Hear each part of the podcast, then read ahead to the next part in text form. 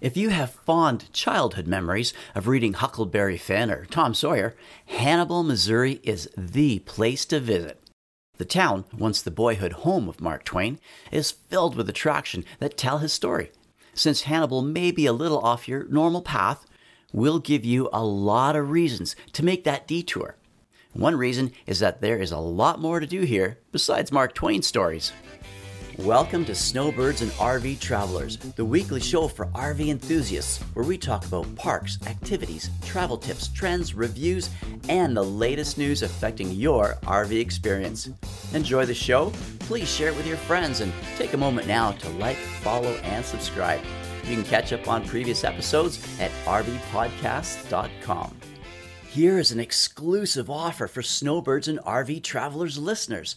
Golden Village Palms RV Resort is a welcoming retreat for an active lifestyle. From dining to recreation to shopping, everyone enjoys this pet friendly RV resort. If you call 1 888 RV Stays, that's 1 888 787 8297, and use promo code Snowbirds, you can have a discounted monthly rate of just $749 for stays through April 2024. Spend your days on the pickleball courts, relax by the pools, work out in the fitness center, or enjoy one of the many daily resort activities in sunny California. Today's podcast was written by Kathleen Wall and presented by Perry Mack. Mark Twain Cave Campground can accommodate your largest RVs while you explore Hannibal. It's on the grounds of the cave Mark Twain made famous in several of his books. There are 100 pull through or back in sites with water, sewage, electric, Wi Fi, laundry, walking trail, playground, and it's pet friendly. The campground is only two miles from the historic downtown area, and it's open with full utilities from April 1st through to October 31st and offers dry camping through the winter. Taking the tour at the Mark Twain Cave is like walking in Mark Twain's footsteps. As a boy, Sam Clemens played in the cave. You can take the hour long guided tour of the cave and see his signature on the rock wall. Though it's been there for years, his signature was just discovered in 2019. It's an easy walk and the cave is well lit. Another historic figure left his mark in the cave. Jesse James used it as a hideout at one time. His signature is dated September 22nd, 1879. His hideout spot is marked so you can look down into it, but you can't descend because it's too risky. There's another cave in the complex, Cameron Cave. It's about a mile and more primitive. It's unlit and you're provided with flashlights. Sturdy walking shoes are a must for either cave. At the theater in the cave complex, you can watch The Life and Times of Mark Twain, a one man presentation by Jim Waddell. He does monologues and carries on conversations where he's both parties. His stories are taken directly from Twain's speeches and writings. It is hilarious and feels like it really is Mark Twain talking. If you need some adult beverages before heading into town for the other attraction, there is Cave Hollow West Winery on the complex. It's located between Mark Twain Cave and Cameron Cave. Some of its wines are named in honor of Mark Twain's books. There's Mark Twain Reserve, a semi dry red, An Innocent Broad, a sweet, crisp white wine, The Gilded Page, a port type, and Satire, a dry white wine. The best place to start in the historic district is Mark Twain Boyhood Home and Museum. The Interpretive Center tells the history of Samuel Clemens, both before and after he became Mark Twain. The complex has five historic buildings and two museums. You enter just past Tom Sawyer's famous whitewashed fence in the Interpretive Center, where you learn that young Samuel Clemens moved to Missouri when he was four. There are many artifacts, including some of his mother's clothes, original papers and photos, and a timeline of the Clemens family life. The boyhood home has models of the rooms of the house, and you look through clear glass into various rooms.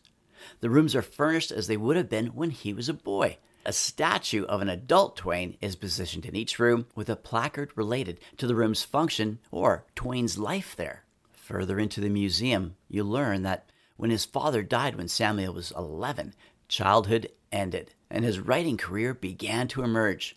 He went to work as a printer's apprentice at the Hannibal Courier. Other museums in the complex are the Becky Thatcher House, where Hawkins' family lived. Laura Hawkins was the model for Becky Thatcher in Tom Sawyer. There's also the John M. Clemens Justice of the Peace Office, where Mark Twain's father worked until his death, and Grant's Drugstore, where Dr. Orville Grant lived upstairs. You can visit the first floor, outfitted as a drugstore would have been in young Sam Clemens' time. The Huckleberry Finn House is a recreation of the home of Tom Blankenship, the model for Huckleberry Finn. Downtown is recreated as it would have been in Mark Twain's time. There's the Mark Twain Brewing Company, while Aunt Polly's Treasures is the perfect place to hunt for an antique or collectible treasure, as is Explore Encore Emporium and Lydia's Cabinet of Curiosities. There's lots of other shops and art galleries. Be sure to visit Jim's Journey, the Huck Finn Freedom Center. It's a small museum that tells a big story. It's dedicated to the real life Jim in the adventures of Huckleberry Finn. As a boy, Mark Twain spent the summers at his uncle's farm playing with the enslaved children. There, he was impressed with the stories told by an enslaved man called Uncle Dan'l. Later, this became the model for Jim in the adventures of Huckleberry Finn and some of the other stories. There is a little about Daniel Quarles, aka Jim, in Twain's boyhood home. At Jim's journey, you'll learn about the real man who made such an impression on young Sam Clemens. Faye Dant, the museum's founder, tells not only Daniel Quarles' story, but much about the history of the African American community in Hannibal. A large part of Mark Twain's life was lived as a steamboat captain. Mark Twain's pen name came out of his steamboat captain career. A trip on the Mark Twain riverboat makes the experience very real. A narrator tells the history of many of the places you see as you cruise down the river. There are choices of one hour sightseeing cruise or a dinner cruise. The Hannibal History Museum is filled with stories of Hannibal from days of the Native Americans to the present. It showcases history, architecture, and prominent residents. Some favorites there are the Tom Sawyer dioramas. It's also the starting point for the Haunted Hannibal Ghost Tour. The Haunted Hannibal Ghost Tour is a trip into Hannibal's lesser known history. The guide tells a darker story about the cave. One of the most interesting parts is visiting the Baptist Cemetery. It was established in 1837 and is the resting place of many Civil War soldiers from both sides of the conflict. As you exit the bus, your guide may give you a pair of divining rods to let you search for any resident spirits. Molly Brown is remembered for her surviving the sinking Titanic. Her story was told in the movie and the play, The Unsinkable Molly Brown. She was active as a fighter for social causes like women's rights. Her home is open as a house museum in Hannibal and tells the story of the real woman behind the public figure. Rockcliffe Mansion, a Georgian revival style mansion built for lumber baron John J. Cruikshank Jr. in 1900. It has much of the original antique furnishings and fixtures still preserved. It's on the National Register of Historic Places. Portions serve as a bed and breakfast. It offers tours for those interested in historical architecture for 18 bucks for adults and 10 bucks for children. Preschoolers are free. Hannibal is filled with murals. There are over 25 murals scattered around the city. The History Museum has two. One depicts the old Union Depot that serviced the trains that ran through Hannibal, and one of the Hannibal Street Railway, an electric powered streetcar that operated in Hannibal from 1878 to 1925.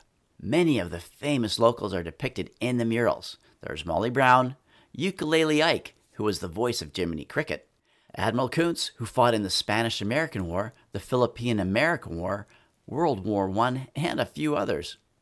Hannibal hosts a variety of festivals each year, including the Twain on the Main Festival in May, National Tom Sawyer Days at the end of June through the 4th of July, the Big River Steampunk Festival each Labor Day weekend, Folklife Festival in the fall, and the annual Victorian Festival of Christmas in December.